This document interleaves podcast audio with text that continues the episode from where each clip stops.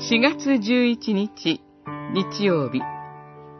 主のみが与えることのできる真の平和。ヨハネによる福音書20章19節から31節。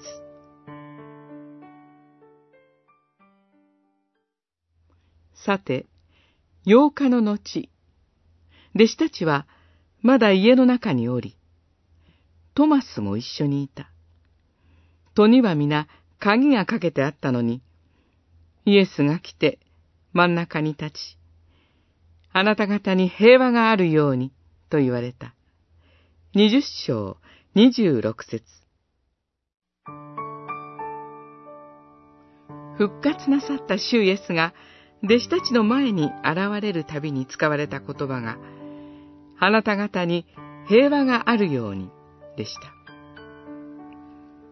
その場所にいなかったトマスのために再び現れ、平和を宣言なさいました。31節までの間で3回繰り返されて強調されています。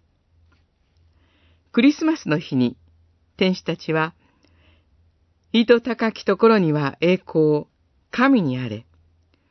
地には平和、御心にかなう人にあれ、と歌いました。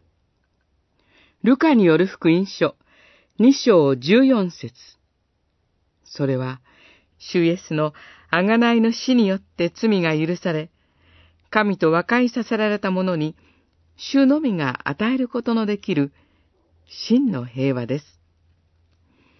三木忠直は、ミサイルの上に人が座って操縦する人間爆弾と呼ばれる特攻機を作りました。後に、それに乗ったすべての兵士を自分が殺したと苦しみ、自ら命を絶とうとしました。しかし、ある教会で、主イエスが罪のために十字架で死んでくださったことにより与えられる真の平和を体験しました。彼は自分の技術を平和のためにのみ使うと神に約束し、新しいものを設計します。それが新幹線でした。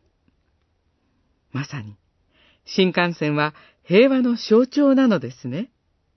主イエスはどんな人にも平和を与える真の神の子です。